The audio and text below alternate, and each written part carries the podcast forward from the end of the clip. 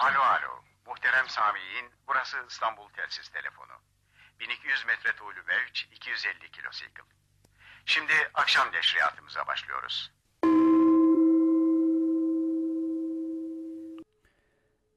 Günümüzde mesajlar duyduğumuz bu seslere benzer seslerle salisenin neredeyse yarısında sadece tek tıkla hedeflenen yere ulaştırılabiliyor. Tabii ki bu durum teknolojinin gelişmesiyle ve haberleşmenin maksimum hıza ihtiyaç duymasıyla beraber 21. yüzyılda bu konuma geldi. Bu hıza alışan veya bu hız döneminde doğmuş insanlar olarak birçoğumuz mutlaka cep telefonu, bilgisayar gibi iletişim araçları olmadan insanların nasıl haberleştiğini sorgulamışızdır. Peki daha eski dönemlerde mesajların iletilebilmesi için ne gibi araçlar kullanılıyordu? Böyle bir soruda çoğunluğun aklına ilk gelen mektup olacaktır.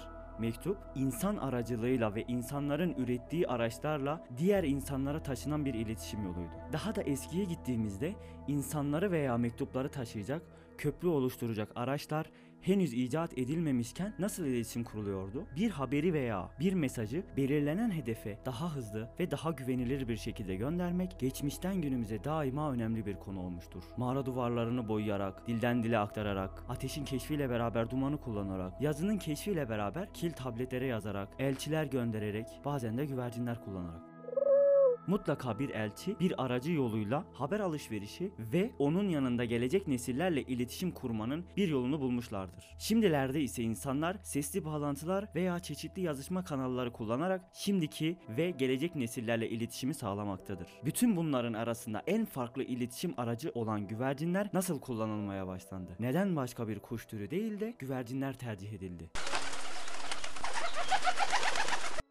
Bundan yüzyıllar önce yaşayan insanlar bazı güvercin türlerinin nerede ve nasıl olurlarsa olsunlar doğrudan eve dönme eğiliminde olduklarını gözlemlemiş. Bu gözlemler sonucunda özenle seçilip yetiştirildikten sonra tarihte ilk kez 13. yüzyılda posta güvercini olarak kullanılmaya başlamışlardı. Peki nasıl oluyor da bu güvercinler yollarını kaybetmiyor veya gidecekleri hedefi hiç şaşırmıyorlar? Journal of Experimental'da yer alan bir makaleye göre tek eşli olan bu kuş türü öncelikli olarak bir eş ile yetiştirilir. Bir süre sonra eşinden ayrılarak yeni bir yuvada yalnız yetiştirilmeye başlanır. Güvercin ne zaman salınırsa her defasında eşine dönme eğiliminde olduğu için direkt olarak o konuma doğru yola koyulur. Bu sırada ise ayağına bir mesaj bağlanır ve istenilen mesajın istenilen yere daha hızlı ulaşması sağlanır. Ayağına bağlanan mesajın istenilen yere ulaşmasının nasıl sağlandığı konusuna gelindiğinde ise bu tamamen onların doğalarında olan bir yetenektir. Bu kuşlar doğumlarından itibaren dünyanın manyetik alanını ve hava moleküllerini kullanabilme özelliğine sahiptir. Üst gagalarını kaplayan derilerinin içinde bulunan maghemit ve manyetit parçacıklar sayesinde güvercinler manyetik alanda meydana gelen değişiklikleri işleyip yönlerini bulabilirler. İnsanoğlu ise güvercinlerin bu özelliğini fark ettiği günden beri onları bir postacı olarak kullanmıştır.